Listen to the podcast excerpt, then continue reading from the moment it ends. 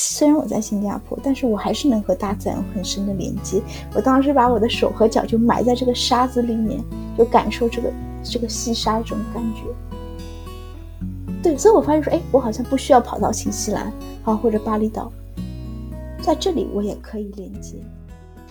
欢迎 Betty 来到 How She Did It。How She Did It， 它是一个帮助女性去了解自己、了解自己成长、了解自己职业的一个播客栏目。那今天很高兴我邀请到我的朋友 Betty。Betty 在我心目中是一个很有自信，而且她好像很知道自己要什么的一个女生。那我跟她认识是在奥克兰 N 年前，应该是4-5年前吧，因为我们都是做 marketing 的，然后就在 marketing 的一个圈子去认识的。但当时她是一下子做了 N 个很重大的决定，例如她离开了新西兰去了新加坡，然后她也放弃了做 marketing 的工作，她当时是做一份很好的关于品牌经理类型的工作，然后她放弃那份工作，稳定的市场工作，去做开启她的人生教练学习之旅。那她现在已经学人生教练已经是差不多20个月了，对，然后正在往 PCC 这个方向前进。当然他也这几年他也经历了很重大的一个事情，就是他结婚了，跟他异国的一个男友对，也是异地恋很久，然后终于结婚了。很多很多重大的事情，比如换工作、换国家、结婚，是对于很多人来说是很重大一些决定。那我就今天想要跟 Betty 来聊一聊，当她做那些决定的时候，她的心里究竟发生了什么，而且她是怎么做出这些改变，然后怎么样能够更从容坚定的去面临这些听起来那么 overwhelming 的一些重大决定的。好，那 Betty 来跟大家打声招呼吧。 Hello 大家好， Hello Olivia， 非常感谢 Olivia 的邀请，让我有机会和大家分享一个我在过去2-3年中间的一个不能说是人生的蜕变，但是绝对是一个人生的成长旅程。就是在中间，就像 Olivia 刚才介绍的我不仅是在生活的地区国家有发生变化，那同时呢，我的工作我的人生轨迹也发生了变化，然后同时我也找到了我的那个人生伴侣，然后和他步入了一段婚姻的生活。对，所以基本上我的生活在2-3年前就到现在就一直在经历了一些改变。对，你可以跟我们说说你现在的状态是怎样的吗？哇，我前几天还在跟我先生开玩笑我说我感觉我现在一种半退休的状态，虽然这么讲的可能听上去特别的好像安逸，但是其实的话，我现在状态我觉得我感受到一种自由。这个自由并不是说我可以去选择，而是说放下一些执着。就是我发觉很多时候自由并不是说我们有多少选择，而是我们不被这些选择所牵绊，不被我们现在仅有的一些事情也好、环境也好、人也好去trigger或者去限制。那个时候我感觉是自由的。对，所以我现在的状态我感觉更加的从容吧，更加的接纳。对，那你在新西兰那时候的状态呢？你能回想起来吗？你是什么时候离开的？然后那时候你是怎样的一个生活状态？对，我记得当时2019年年底，当时我离开新西兰，然后想去一个新的生命变化，然后我给我自己送了一个礼物，就是新西兰它毛利的话，它有一个玉。就是它是这个螺旋形的这个玉，其实是新西兰的这个特别有名的银蕨的那个植物。对，那个枫叶，是小的时候它蕨，然后这个一个枫叶的标志，它寓意着一种新的开始。它的毛利语叫 Koru。对，所以我记得那个奥克兰机场那个 Air New Zealand 它有一个休息室，好像就叫 Koru Room， 就是新的开始。对，所以我当时其实在离开新西兰的时候，我有送给自己一个礼物，就是我当时似乎能够有预见，好像会有很多新的开始。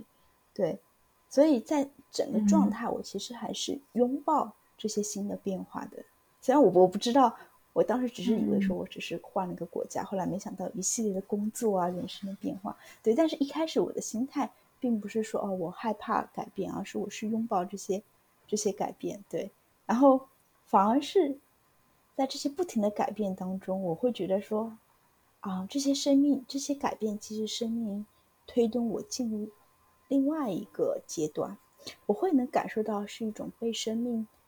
推着往前走的感觉。因为很多时候我之前在新西兰好几年，其实那种生命状态是没有太多改变的。对，就是会感觉哎，好像每一次都会就是在那个茧中，感觉好像每一次都是一种重复。对，所以对我来说，当有这件新的发生的时候，对我来说我还挺欣喜的。虽然这个中间我不确定，但是这个不确定之后又遇到新的机会，就或者就是一个 learning， 就是说每一个不确定的之后，不确定的背后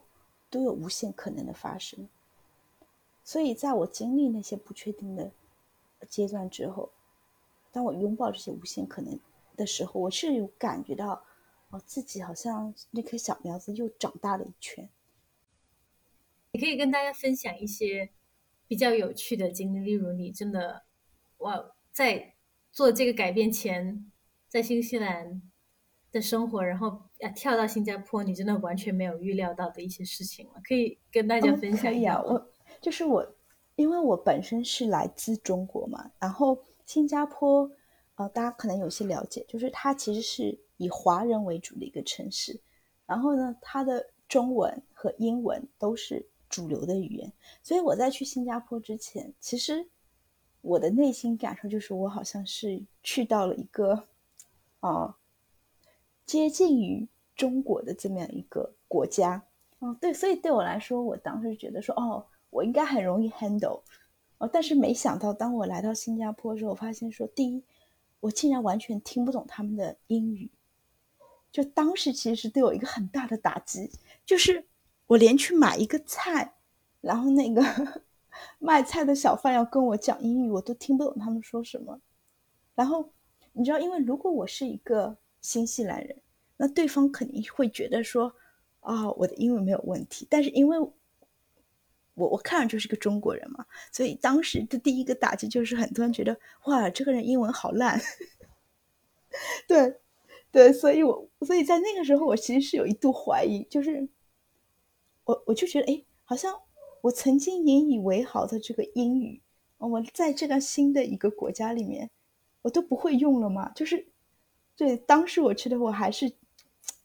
挺震惊的，觉得哎呀，我好像没有办法跟他们交流。对，然后就这个其实当时是很有打击到我。然后还有就是我刚到这边的时候，其实我一开始对于找工作是很有信心，因为我当时在新西兰做的工作其实也是和新加坡所有的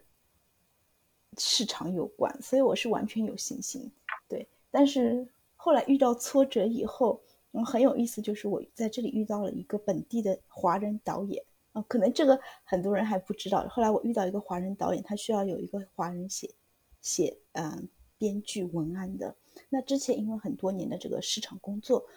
也是需要写很多文案的资料，所以我就有机会去和一个新加坡的本地的导演去合作，然后做一些视频的创作啊，做一些节目的创作。所以这个对我来说一个非常新奇的一个体验。它既不是 marketing， 也不是人生教练，而是一些综艺的节目。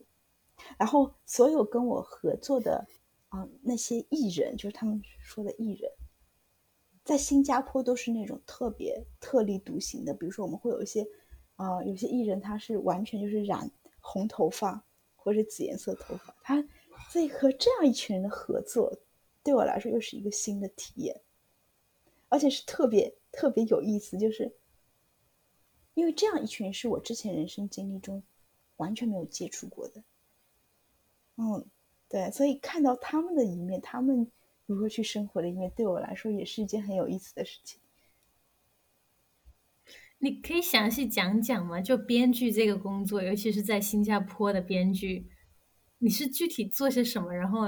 有什么有趣的事情发生？哦，对，就之前的话，我们公司有拍一部喜剧的，就是喜剧版的宫廷剧，对，所以当时也是我第一次参与到连续剧的录制现场，而且还是宫廷剧，所以全部都是古装，对，然后我就有一种穿越的感觉，因为我从来没有在剧场中出现，然后我第一次感受到原来就是大家所看到的每一帧就是电影的每一帧，然后它是一个一个镜头去拍，对，然后就是这种拍摄对我当时来说，哇，都是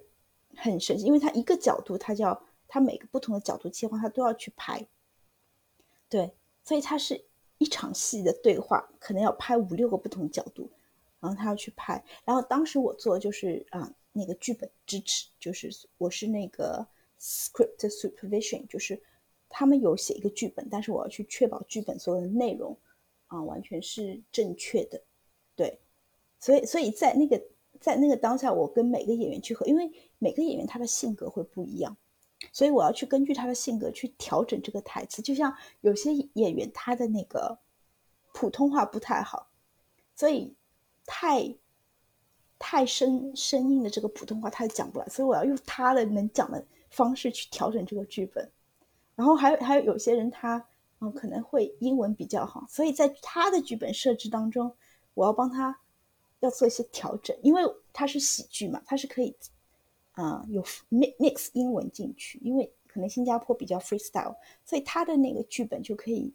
在一句台词里面 mix 英文进去，所以这些对这样的一个跟这些不同的演员的合作，然后去写这些文案，对我来说都是一些很新的体验，对，包括他们现场拍摄，哇，我觉得真的是一个体力活，他们从早上9点钟一直拍到凌晨3点钟，就我像我之前从来没有经历过这种剧场的这种长时间的拍摄，对我来说是一个很大的挑战，对。你现在还在这个工作吗？就对对，然后我现在去转换到他们另外一个部门，就是做电台，就他们在电台有节目，所以我帮他们写电台的脚本，所以这个工作就会好一点，就不需要连轴转，就是20个小时在片场这样。然后电台的话，因为它时间作息比较规律，所以我就会比较好一点，对。啊，太有意思了！我觉得这个工作听你这样分享就觉得很有意思，就你每天遇到的人会这么的不一样，然后还要跟他们创作一个剧本，然后你现在做的剧本之前写这个喜剧，然后现在又变成电台，还是非常丰富多彩的感觉。对，就是完全就是在我的新加坡的生活上描述了非常不一样的一笔，因为我们公司也拍电影，所以当我第一次看到在电影院里上映我们公司，因为我们是在新马有上映，然后而且当中我在现场我知道他们怎么拍怎么剪的，就这种感觉其实是很不一样，就看到一个自己有参与一个电影在电影院的大屏幕上上映，就那种感觉还是很特别的，对。你是不是要在他不是播放完之后后面会写那个名字吗？就放所有人的名字，你会不会就等自己的名字冒出来？对对对，还有一个 rolling credit， 这个也是他们的术语，我后来才知道它叫 rolling credit， 它上面有很多很多人，对，所以就感觉生命有的时候会对我们会有些安排，就像我来新加坡这完全不会想到我会去投入到编剧的这样一个角色，对影视行业跟之前 marketing 还差得蛮远的，对，是的，包括中间有很多音乐的创造，就是因为在这个活动中我之前有参与过几场是音乐剧，就是音乐的综艺节目录制，然后他们怎么样去排歌，有一群那个年轻的 KOL 怎么样去排舞，因为当时我有参与他们那个拍摄，就一群人在舞蹈房里面排舞，然后我在旁边就在那边看，因为对，就是特别的新奇，对。你现在这份工作已经多久了？哇，就感觉已经有1年多了，差不多15个月吧。就自己也觉得很惊喜，会有做，对。其实我有朋友也有想过要搬去新加坡，但我听说因为疫情原因，他们对 visa 就收紧蛮多的，对于签证等等，就听说是非常难拿到的。对，是的，就是因为他们这个国家资源还是比较少，因为他这个国家本身很小，所以他可能在工作面前他会优先考虑本地人，所以这也是当时我其实在找工作的时候遇到很多挑战，但是就真的是好像宇宙会有一些安排，就当我当时开始说 不再去挣扎了，或者是说宇宙其实有一些脚本给到我们，然后但是我们说不行，我要自己去写些脚本啊！我要去完全的控制我，就是创造我的人生，也不是说不可以，但是在这个创造过程中，有的时候我们会很用力，然后因为达不成，然后又会有这种执着，然后让我们觉得好像一切就变得很难。所以有的时候当我们开始什么也不做，我就像刚才说什么也不做，我就往后退一步。当然如果你能做什么时候你还做，但有的时候当我们真的遇到一些挫折瓶颈，说我们往后退一步，什么也不做，就保持着这个自己能够自然生长的那种生命状态，然后让宇宙 take over sometimes， 看看它会生长出来些什么。对，我感觉这个其实在这个方法的话，因为当时你也住在新加坡，因为你的伴侣他是应该是有新加坡的签证， 对不对？然后你可以依照就他的这个签证来申请一个伴侣的签证留在那里。对，蛮多我发现在新加坡、新西兰这边我的一些朋友，因为他如果想去新加坡工作，他找不到工作就基本上是过不去的。所以也可能更，如果他等的话，应该也不太可能，对，能够拿到。那可能他的人生会有其他的安排，就是当他说我想去新加坡，那这条路他没有，如果此时此刻没有办法去到的话，当他开始等待，说不定有一个澳大利亚的机会，或者有一个去英国的机会， I don't know， 就是生命他可能本身会给我们带来一些不同的选择。对的，那你现在有喜欢这个国家吗？你可以讲讲新加坡，因为我记得你曾经是那个超爱新西兰的人就喜欢这种大自然啊，很悠闲的环境。现在去到非常繁忙的新加坡是怎么一个感觉？我超喜欢这个问题。对，因为其实我现在如果是说问我自己真正内心我喜欢是哪里，然后我觉得我还是喜欢的是大自然，像新西兰、澳洲、巴厘岛对我来说都是非常滋养的地方。所以其实有一段时间我所面临功课，就是我当时觉得我想要再次逃离新加坡，我去到另外一个感觉更加自然、更加滋养我的地方。甚至有好几次就是我就觉得我好像不能在这边继续生活。对，就是然后这个也是最近一阵子我看到一个功课，就是如果我要离开新加坡，我能不能先去接纳这里，把这里活成我想要的这种生命状态，以后我再选择离开。然后那个时候的离开就是说我有一个多的选择。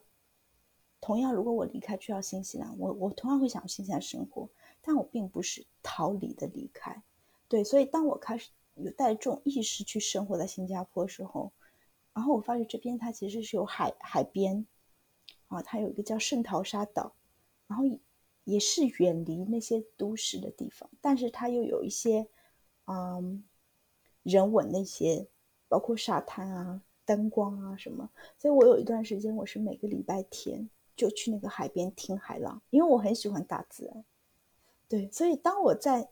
那里的时候，我其实能感受到，我虽然我在新加坡，但是我还是能和大自然有很深的连接。我当时把我的手和脚就埋在这个沙子里面，就感受这个细沙这种感觉。对，所以我发现说，我好像不需要跑到新西兰或者巴厘岛，在这里我也可以连接。对，后来甚至说最近的话，我发现说，诶，我如果不去那个岛，我就在我家可不可以？然后又在我家的屋顶上就发现有一块空的地方，然后每天晚上九点半以后就基本上没有什么人了，所以就很安静，所以我就会搬一个躺椅，然后搬一个瑜伽垫，就跑到那个屋顶的空地上面，就在那边躺半个小时，就是听这个城市的声音。因为在我们家还是比较属于市中心，所以周围有很多街道啊车辆的声音，我之前觉得它都是噪音，我就觉得好吵。但是当我跑去屋顶上开始听这些声音的时候，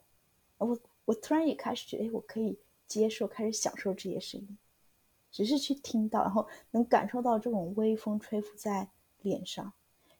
对，所以我就开始慢慢去多做一些这样子的练习，来帮助我说，如果我要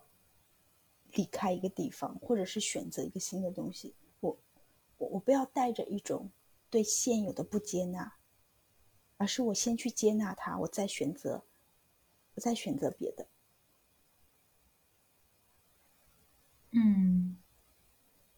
我觉得好美妙啊，就去听一个城市的声音。是。你感觉新加坡的声音是怎样的？车水马龙。对，新加坡的，然后还有什么？新加坡的声音首先是有很多汽车的声音，因为确实我家楼下其实是有一个高架，就不远处旁边有个高架，所以有特别多的声音，甚至有很多鸣喇叭的声音。就我之前其实有抗拒的，对，但是当我去把它作为一个像白噪音的背景去听的时候，我发觉它可能就是它城市所表现生机的一部分。那我们楼下还有一个商业区，它有很多酒吧，还有很多商店，就是 restaurant， 然后晚上其实有很多人在那边唱歌啊喝酒啊聊天。那我之前只觉得他们很吵，所以当我开始去听这些声音的时候，我会让自己这样去听，就听到我最近能听到的是什么声音，就离我最近的声音是什么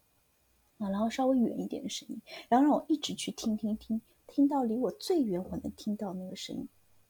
所以我就感觉所有的声音它其实像一个一个圈，我当我去感受这个声音大概离我多远，离它更远我听到什么声音，然后再远听到什么声音，就我从这个维度去听这些声音的时候，我会发觉很有意思，就像一个交响乐。有的时候我左边远一点就能听到一个声音，然后有时候我前面，有时候我后面，我就觉得还挺有意思的。我觉得很有意思是，就你当时刚开始听到的时候，你就觉得哇，这个跟新西兰很不一样，你又很喜欢大自然，就觉得这些都是噪音。但现在你再听，你就觉得它就像一个城市的脉搏跟心跳，让你感受到它的活力。它让我甚至觉得你好像已经慢慢变成它里面的一部分了，所以你才能感受到它的跳动，对不对？是，就还真的是非常神奇。对，是因为就是一个是这样的功课，然后第二个功课我最近也在做，就是能够去照顾好自己的 need，就是最底层的那些需要，我们需要喝水，我们需要阳光，但是同时看到自己那些 desire 欲求，比如说我要一个房子，我要一个车，我要一个包。然后有一次我在和我朋友分享，然后我的这个成长的时候，我朋友一针见血的戳破我，他说我觉得你想去巴厘岛就是你的 desire。 我觉得那个当下我忽然觉得，对，就是它不是一个我生命生长的基本需要，所以那个看见也是让我一下子就一个泡泡就一下子爆了，这种感觉。对，你当时可能我记得不知道我理解是否正确，你当时是觉得你必须要去哪些地方生活，但它指出来这只是一个 desire， 就有一种就真的当他说，而且他是带着微笑，他不是批评，他是带着微笑来告诉我说，我当下就真的一种天哪，就是一种觉知被唤醒。对，对对对，就被戳破了，然后不得不承认对，就觉得哇，为什么我一直没有看见后来才发现原来那个就是我的一个执着心，对，就对于新的那个想要的东西的一个执着心。蛮有意思的。那你还想要离开新加坡吗？还是我现在我会感觉说在这边生活也很好，所以原本我是计划今年有3到4次去巴厘岛的机会，然后现在我就完全没有安排上，甚至前一阵子我先生问我说，哎，因为接下来我们新加坡会有个国庆节，然后他问我要不要去其他的国家，然后我甚至觉得，哎，好像在这里也挺好。然后但是同时呢，因为我明年我会去上一个瑜伽的训练，是28天的，对，那个我有选择在巴厘岛，对，但是那并不是一种逃离，而是一种选择。哎，跟我们讲讲你这个瑜伽课是怎么样，为什么要去学这个东西，然后它是怎样的一个项目？哇，这个也是我最近接触到瑜伽，因为其实我之前一直有在练瑜伽，然后可能很多人和我当时的想法，瑜伽都是体式，可能瑜伽就是那种各种动作啊，甚至一些高难度的动作。但我现在真正去接触到瑜伽时，我才意识到瑜伽是一种生活方式。它的生活方式最底层的一个逻辑就是 non-violent， 不对外界产生伤害，就是非暴力。然后我才意识到，比如说我们很多人在做事情的时候，我们专注说我们怎么把事情达成，但在这个过程中可能会对外界有一些伤害，而我们不自知。那就比如说，哎，我们在做这个项目的时候，如果我们要求每一个人都200%的去达成，那当这些员工身体开始出现一些支撑不住的时候，如果我们还强行要求的时候，这其实对于他的身体的一种伤害。那包括在，所以当我开始看到这个概念，我突然发现说它是有很多智慧的。就比如说我在练瑜伽的时候，如果我早上凌晨5点钟，我说因为瑜伽很多人修行都起了很早，如果我也说，哎，我要早上5点起来练瑜伽，结果因为我起来练瑜伽，把我整个家人全部都吵醒了，那这个不是瑜伽，因为我在做我这件事情的时候对他人是造成影响的。所以当我把这样的一个 mindset 去放在我的生活中的时候，我就会看到说，哎，我在做这件事情的时候，我对于他人会不会造成什么样的影响？我对于我自己会不会造成什么样的 violent 的一些影响？甚至他会把这个范围扩大到其他的生命，动物啊，其他的一些生命，比如说环境啊，会不会造成什么样的影响？所以这个是我当时看到说，哦，原来瑜伽它是一种生活智慧，它是一种生活方式。然后第二个，为什么我会选择这个瑜伽，是因为很多人他觉得，瑜伽是一种 performance， 特别是瑜伽老师，当我开始身体有一定的柔软度，有一定力量的时候，我可以双手倒立啊，单手倒立啊，这个时候他们会可能会有一些 ego 会出来，或者是说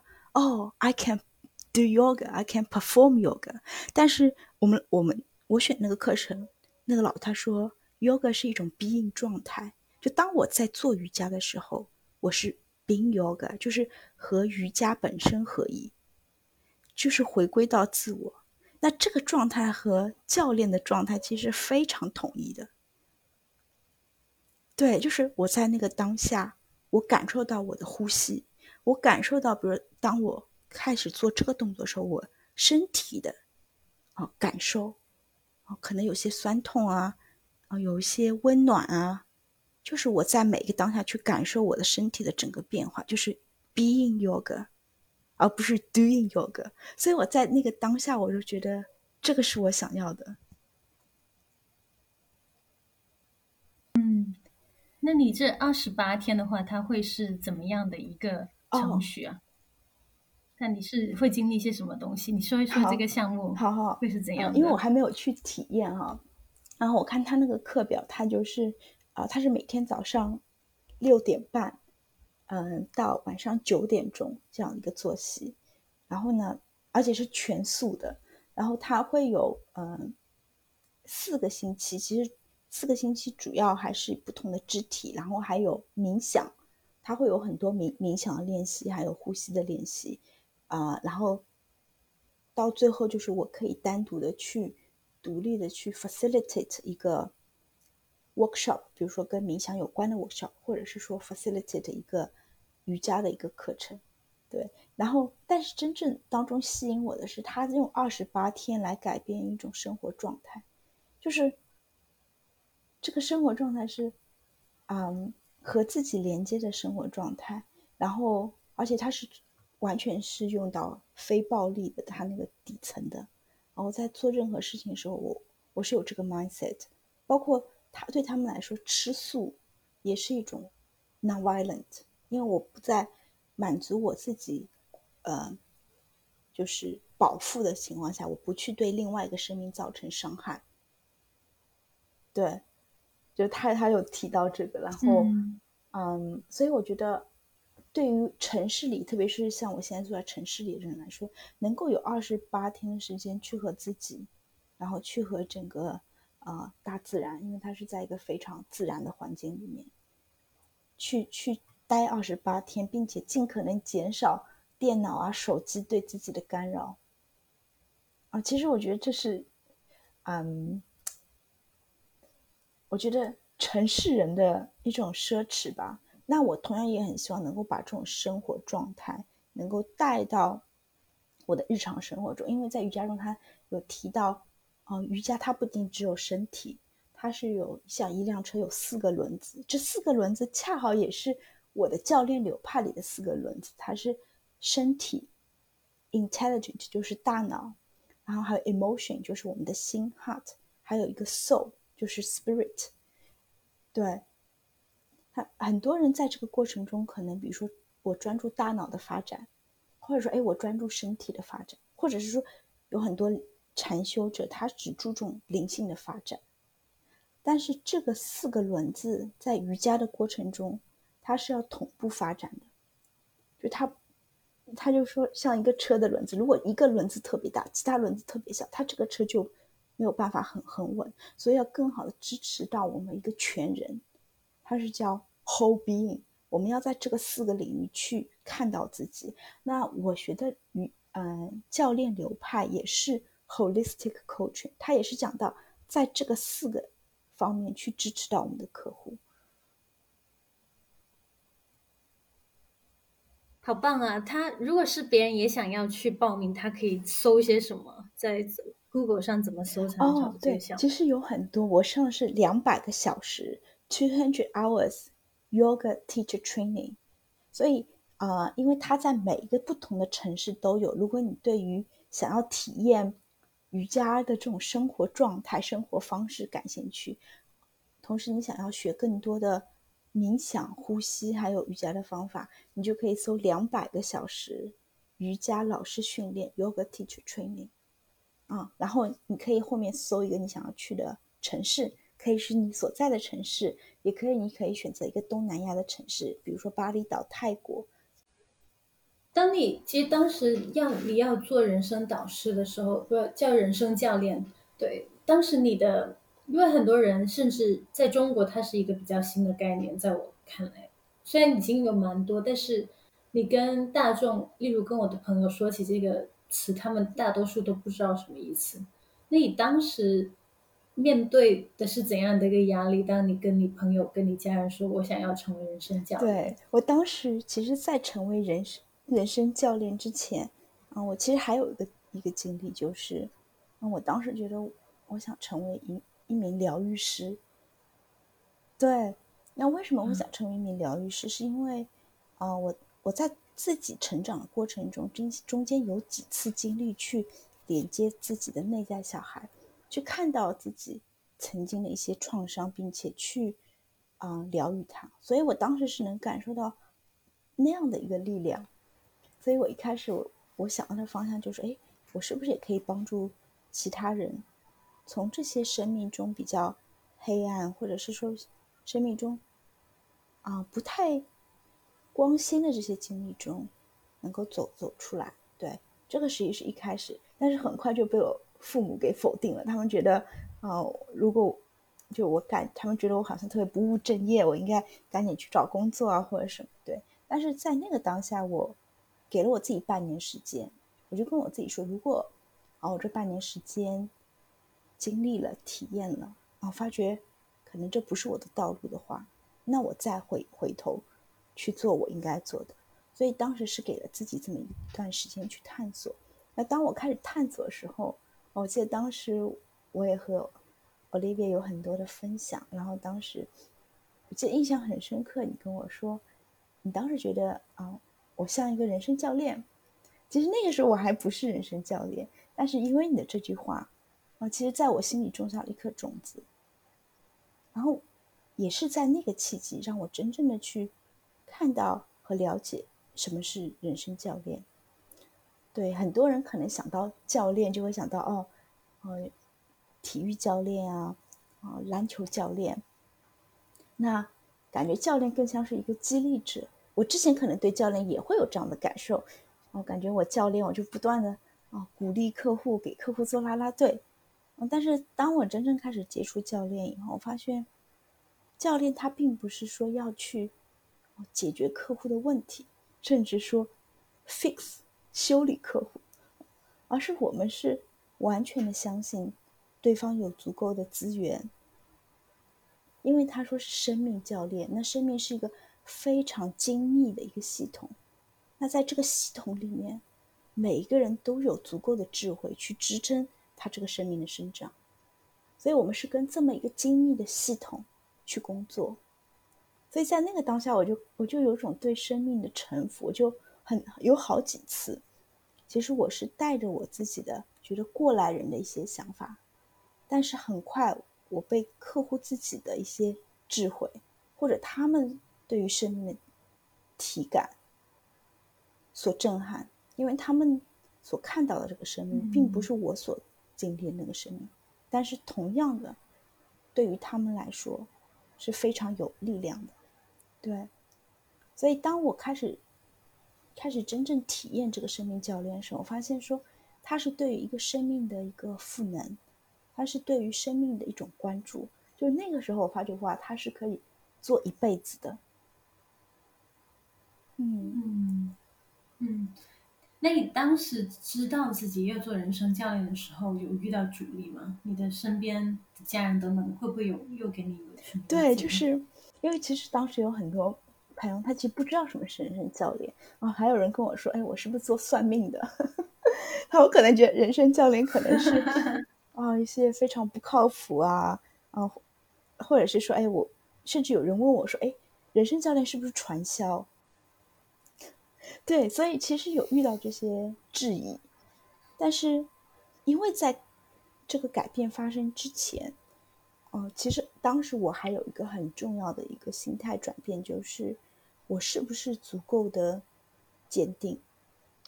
就是因为在我们听到我们内心声音的时候，特别是一开始这些声音是非常微弱的，他们可能就像在我们耳边在说悄悄话的这样子一个内心声音，他并不是拿着一个喇叭然后在那边说我要怎么做。所以那个时候它其实是个非常小的小火苗，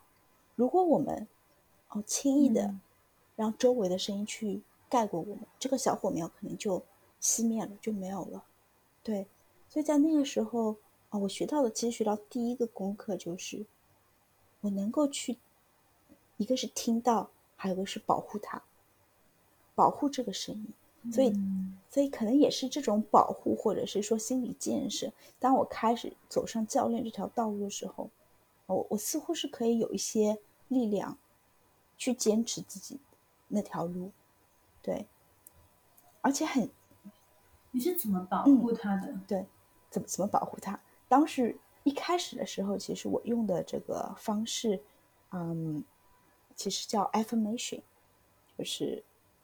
英文是 affirmation， 就是强化。因为在那个过程中，一开始我做自我人生教练的时候，我其实带着很多对自己的不确定，甚至会有对自己的怀疑。那很重要是告诉自己说I'm great， 就是在那个当下其实对我来说是很受用的。因为可能从小的这个生长环境我对于别人的评判批评我会对我来说好像似乎更加重要。那往往对于别人的表扬，然后我好像觉得，哎，好像理所应当，或者是就是不会太多在意，但是会很在意别人批评。对，所以很多时候我对我自己的一个潜意识的一个信息是，或许我在这件事情上做的还不够好。但是在开始做人生教练的时候，我突然意识到，其实我们每一个人都足够好，只是我们或许可以成为一个更好的自己。但是那种对自己的一种相信，或者是觉得，哎， I'm good enough， 就是这样的一个心态，其实是个很大的转变。所以当时我其实是用了很多 affirmation 的方法，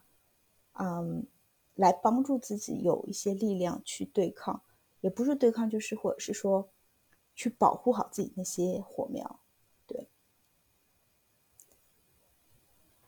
那你刚说这个 affirmation 的方法，就 affirmation 就更像是自我肯定的，这些方法有哪些呢？就除了你刚刚说跟自己说 I am great， 你还有做哪些努力？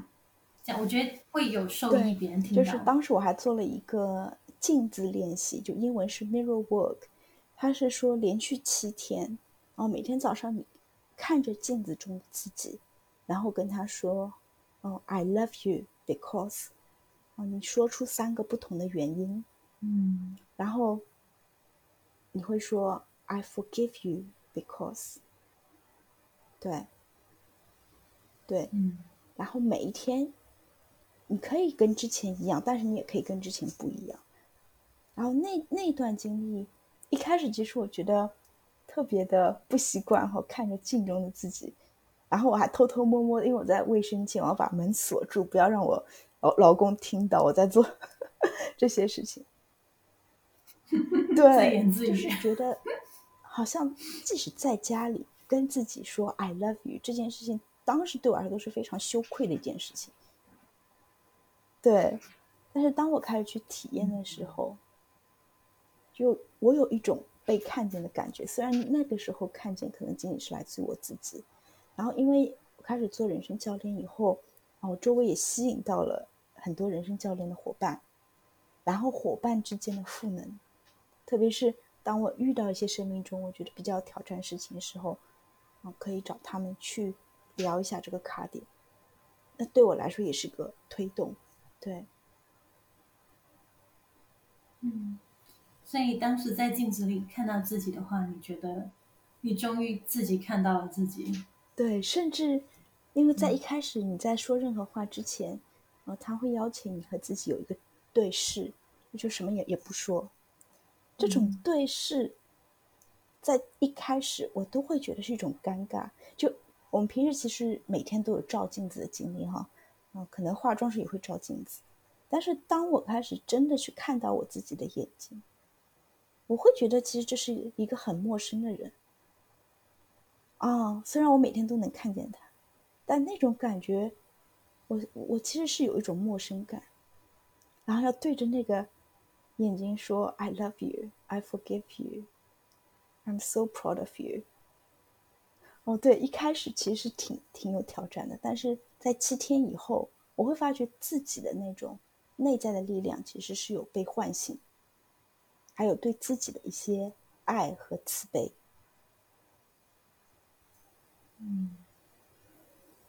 你刚刚说的内在的力量其实是什么的一个意思呢？这是一个非常好的点，它这个内在力量更多是对自己的一种认可和肯定，就是在很长的一段生命过程中，就是我后来去回看，我发现对于自己其实并不友好。很多人觉得我对于自己挺好的，但是很多时候我们对于自己的内在语言往往是带有攻击性的，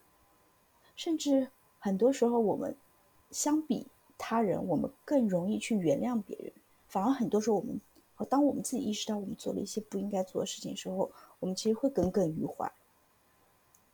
对，所以我当时最大的感受就是我学会了放过自己。那这种力量就是当我开始放过我自己，当我开始允许我自己去犯错，允许自己可能没有做到足够好，但我依然可以跟我自己讲啊，我爱我自己，因为我就是这个样子。对，那样的一种温暖，或者是说内心柔软的一些东西就会被展现。嗯，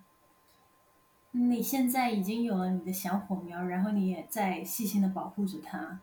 那你是怎么样让它烧得更旺？也就是怎么样去学习你成为教练的这个过程是怎样？就如果别人也想来学习成为人生教练，他需要经历是什么？我觉得可能一开始其实真的是回到我们常问的这个问题，就是成为一名人生教练对你来说意味着什么。其实不完全是人生教练，当一个人想去人生中发生新的改变，比如说我想要换一份工作，那这个工作背后对我的意义是什么？其实这个是个非常重要的问题。那我当时经过一段时间的探索，我是非常明确说，因为我想活出那种生命状态，不再是以前完全以自己为中心。就之前虽然我在职场上非常努力，然后我想要去晋升，但是那个时候我完全是把自己放在第一位，所有所做的一切我只考虑说它对我的成长是有什么样的帮助。然后那个时候如果是问我周围的人呢，我完全不知道他们在我生命中的哪里。对，那我觉得很大一个转变就是当我开始意识到可能我这个一生的意义不仅仅只是在于把自己活好，而是说如果我可以让一个有我的世界，或者是说我可以就对周围一两个人有一些改变，甚至不是改变，而是对他们有一些正向的推动，或者是他们因为我的一些行为对他们有一些帮助。就当我看到这种能够把别人也纳入自己生活，对，那是我当时一个很大的生命状态的变化。对，我开始不仅仅只是考虑到这件事对我来说意义什么，而是这件事当我做的时候我可以给周围的人带去些什么。对，所以我当时是想做人生教练，就是因为我希望我自己人生不仅仅是只有我在那个中心舞台上，如果是我们用一个比喻，而是有一群伙伴都在那个舞台上，然后每个人都很享受他们的生活，然后我觉得我就是那个舞台的搭建者，而我不一定在舞台上，我可以在台下看着这些伙伴在上面自由的自在的这种绽放他们的生活。就这种满足感其实远远超过我一个人站在舞台上的那种感受。对，那如何去搭建这个舞台，让其他人可以去承载其他人？那我相信生命教练是一个很好的方式，但它不是唯一的方式。有些人成为老师，他其实也是在搭建个舞台，或者有些人他以其他的方式，比如说医生或者其他的，去搭建那个舞台。对。那怎么样去找到这个意义？你刚刚说你是经历了一段时间去找到你的，有点像是人生的一个 purpose， 你是怎么样找到的？其实我经历过很多种方式去寻找，因为在那一段时间里面我有迷失嘛，所以找到自己接下来想做什么其实对我来说是一些非常重要的功课。那我试过可能有一些工具，比如说常见的 ikigai， 我不知道大家有没有听过，是一个日语，它是 ikigai， 就是说找到人生的方向和目标。那比如说通过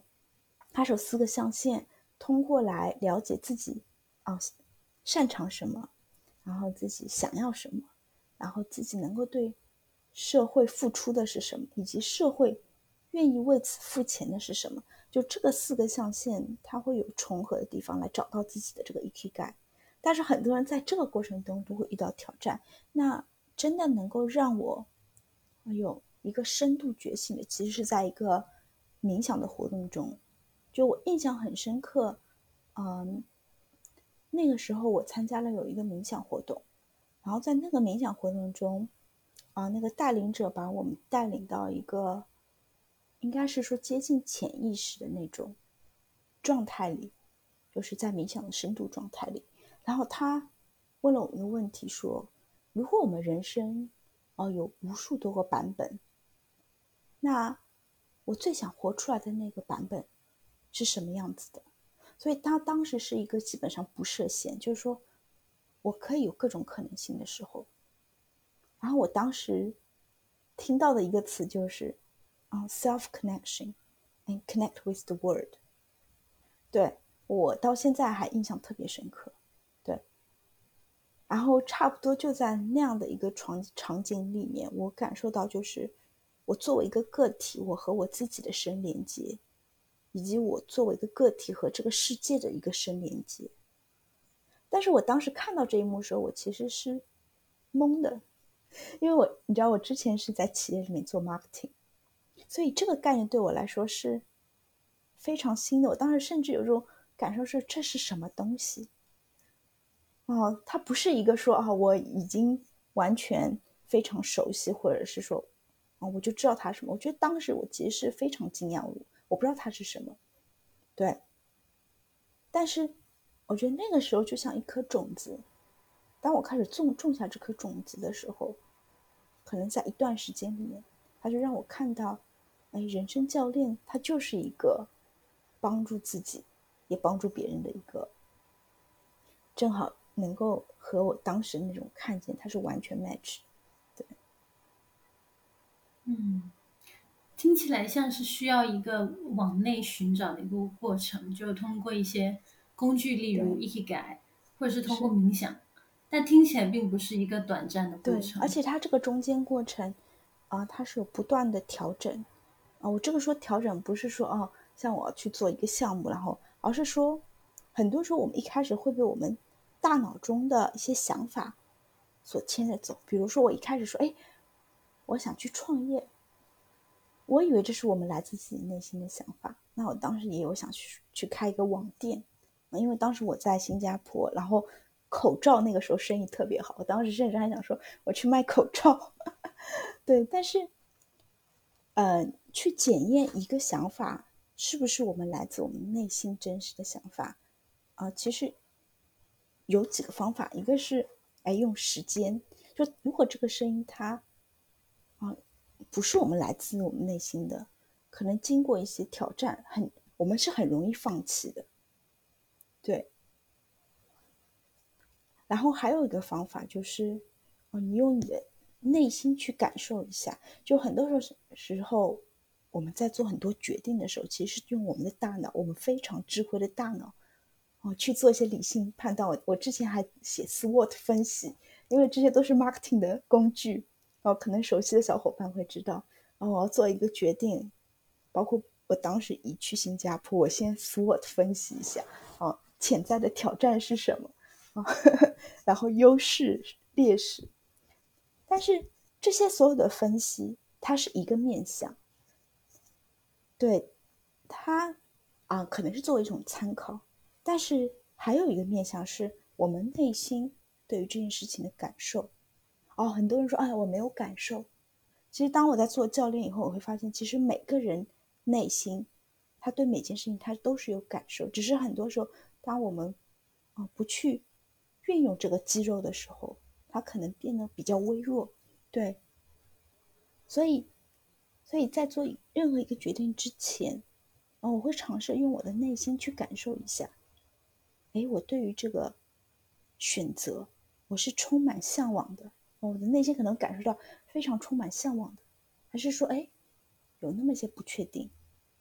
如果我是感受到有那些不确定的时候，我会给我自己一个空间去停顿其实这个空间也是非常重要，就在包括在人生教练里面，并不是说每时每刻我们都要和客户不停的在沟通，反而当空间出来了，当我们抱持这份空间这份安静的时候，就有很多内在的智慧会生发。所以当我们人生中如果遇到一些不确定的时候我们也可以给自己这份空间，不急于马上去做出决定，不急于马上知道答案。因为很多时候我们都希望当下立刻马上知道那个答案，但是如果我们可以安于这种不确定，安于未知，这也是教练中的一个智慧。我如果可以去安于那种我处在不确定的状态里面，那个时候可能会有更多超越我们现有认知的一些智慧会生发出来。嗯，怎么样去安于这个不确定的状态呢？我感觉这是可能这算是女性生活里面面对的最大的挑战之一，怎么样接受失控是这种感觉。哇，这是个非常好的问题哈！我最近在做一些冥想的练习中，其中有一个练习就是他提到我们花几分钟时间什么也不去想，什么也不去做，让大脑自由的去做他想做任何事情。就是因为我们会说有 monkey mind， 那大部分人在这个练习当中他是非常不舒服的。很多人我一开始以为不舒服是在于说啊，我要去关注当下可能会很难，但是当我们什么也不去做，就那个几分钟甚至也不用去关注当下的时候，反而很多人会觉得说那我要做什么，就是他想要找到一个答案，就是我此时此刻该做什么。那当我被告知说此时此刻我什么也不用做的时候，那种不确定那种不安的感觉就会起来。那就像刚才你问的那个问题，我如何去安于当下，可能每个人有不同的方法。那对我来说就是我是不是允许自己什么也不做在这个当下，对于这件事情，比如说我想要知道这个答案，当我有这个想法的时候，我可能很多人就开始去做一些尝试，我要去找答案，我要去搜索，去跟别人聊天，我要去做各种各样的事情。他在做这些事情的时候，他背后有个动机，就是我要找到那个答案。对，所以如果我们允许让自己体验是对于这件事情什么也不做，我觉得对我来说这个就是一种空间的保持，就是给到他一些空间，看看他会生发出来什么样的东西。因为有的时候当我们在不停在做的时候，其实我们是不断的在给它上面增加东西，是在做加法。对，我们去塑造这件事情，我们设置目标，对。但是当我们什么也不做的时候，其实它这件事情就是原本的，或者是说它会以它更真实的一面就放在那里，安放在那里。对，可能听上去有些比较难以理解，甚至很多人会觉得有些匪夷所思哈。但是其实在教练过程中也是，有的时候我们什么也不做，我们只要护好那个场域，那客户在里面自然而然的他就会找到他想要的答案。那对于我们人生来说，我们是不是可以护好我们自己场域，就是照顾好我们自己的同时，在这个当下我遇到这个挑战，如果我是马上有答案，我知道怎么去解决的，那我觉得无可厚非，我们就去把事情解决。但是很多时候当我们开始不知道了，当我们开始陷入到这种情绪焦灼里面的时候，如果我们可以给自己往后退一步，让这个空间腾出来，什么也不做，可能他自己就会生发出一些东西来让我们看见。因为好，那我们刚刚已经有谈到了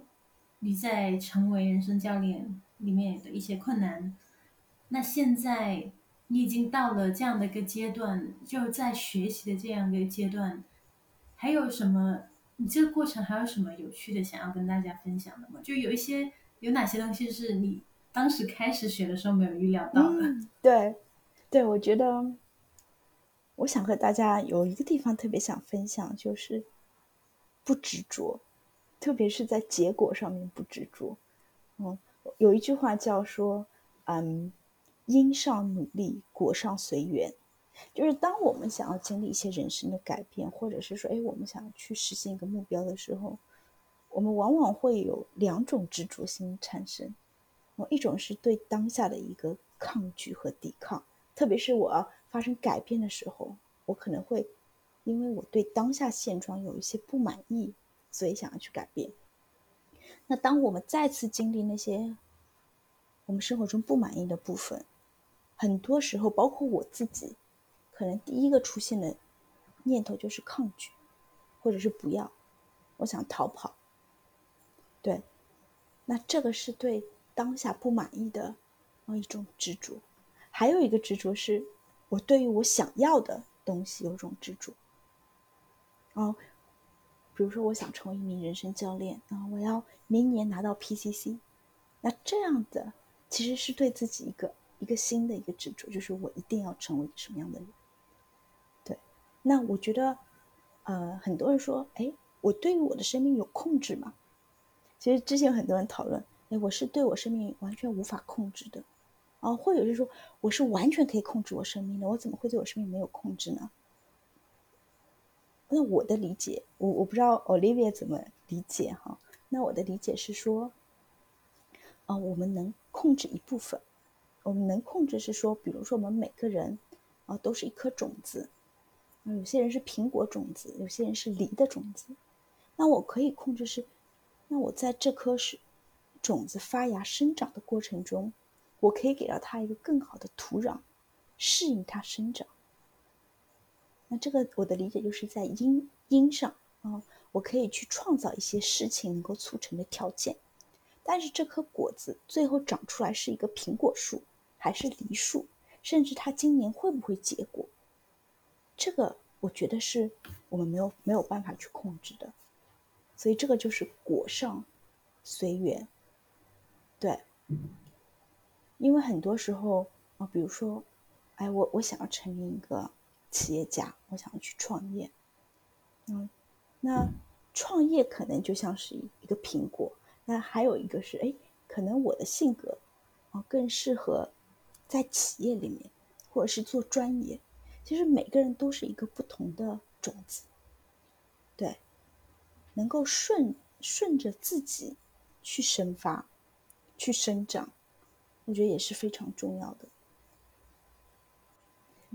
的。之前可能会觉得说我要成为一个什么样的人，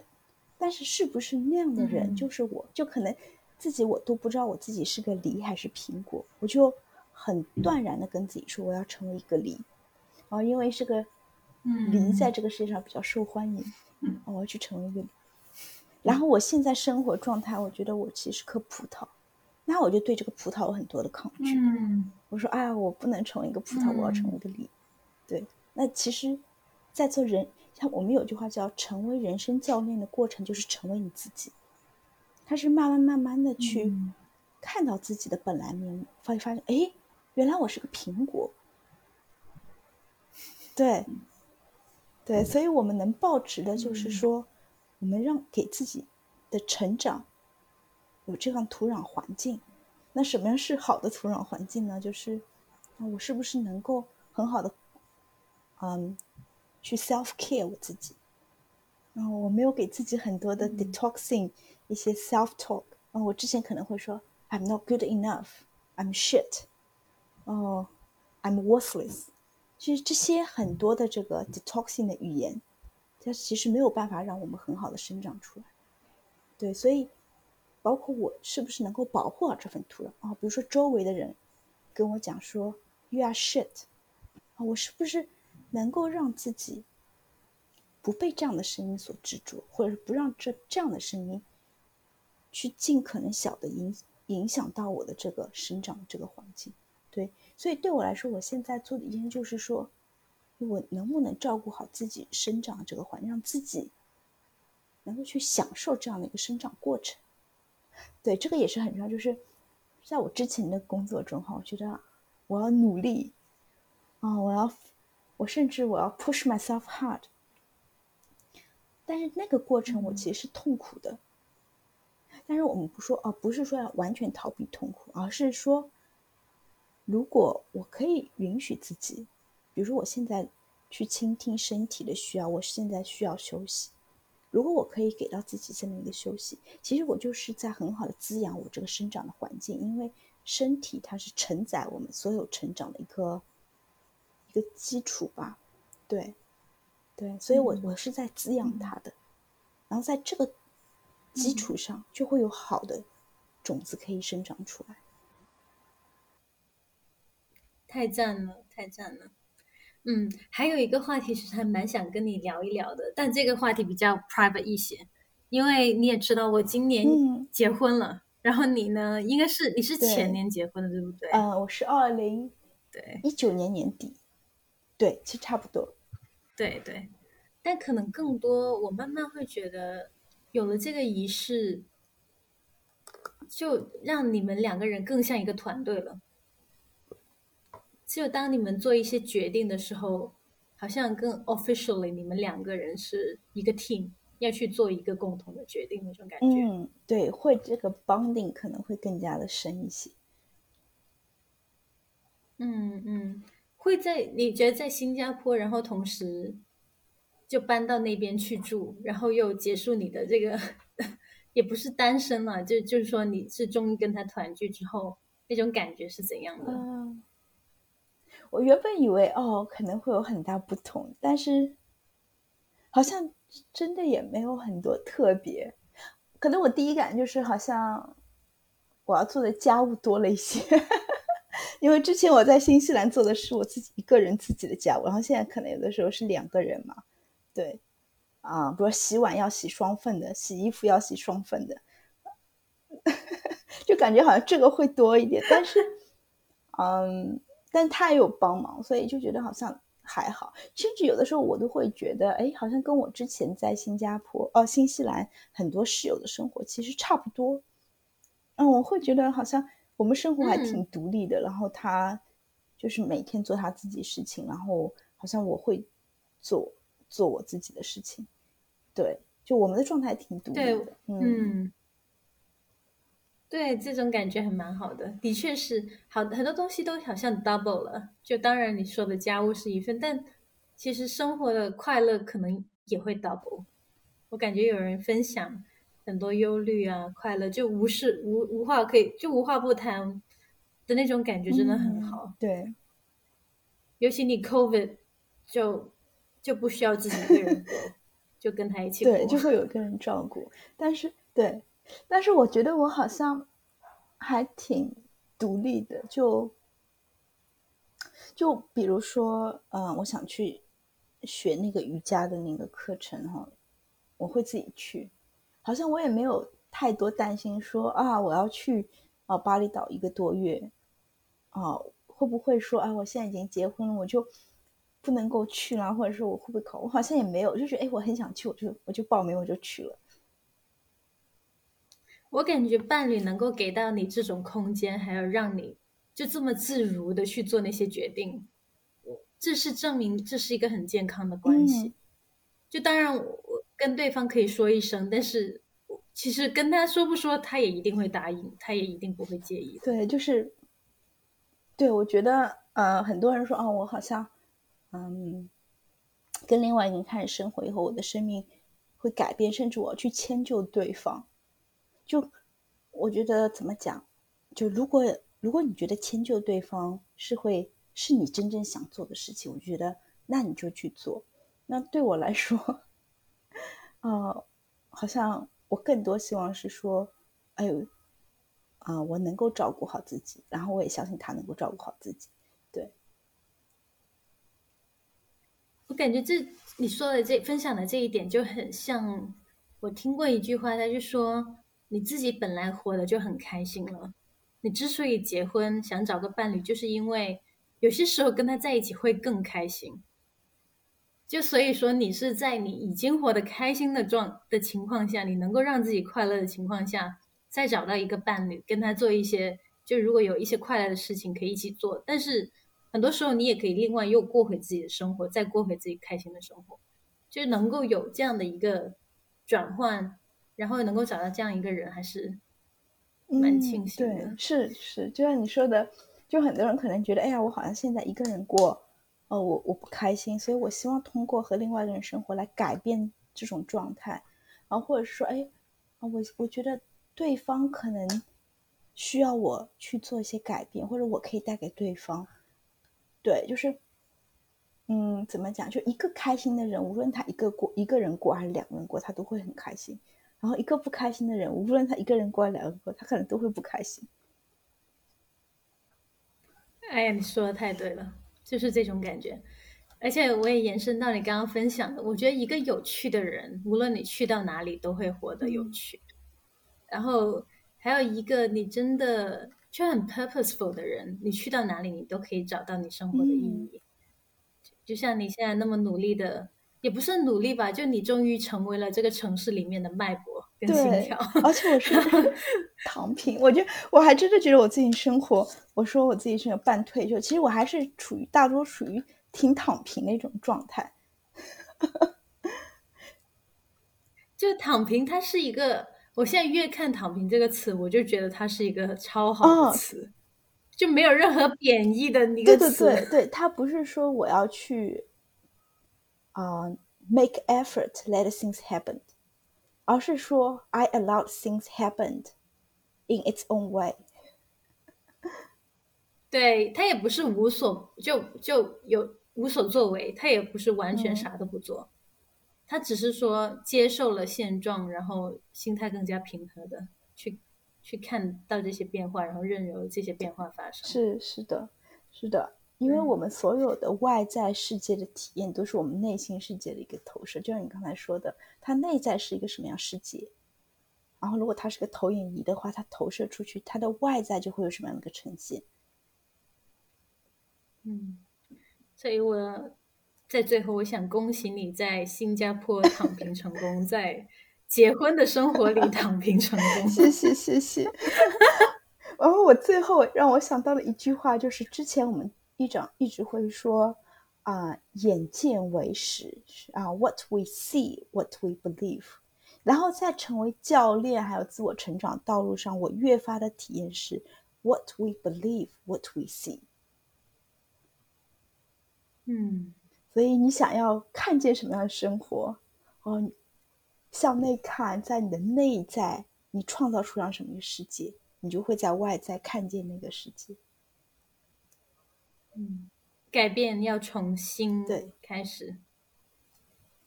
对，不是新加坡是心里的那个心。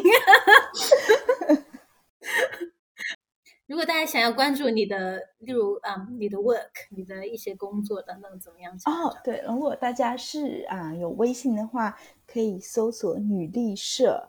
因为我最近也在运营一个女性成长的社群。对，然后虽然它还是个小火苗，然后也刚刚开始，对，但是未来也希望可以在那里更多的支持到大家。就是女生的女，力量的力，社会的社，对，女生的女，力量的力，社会的社。对，好嘞，谢谢 Olivia 来到How She Did It，今天跟你聊得很开心，我也是非常荣幸然后收到你的邀请，谢谢，也谢谢 Olivia 的观众。How She Did It 是一个专注于女性成长和女性创业的采访类节目，如果你想要支持我们的话，那给我们点赞，给我们评论，给分享到更多人，就是对我们最大的支持，谢谢你。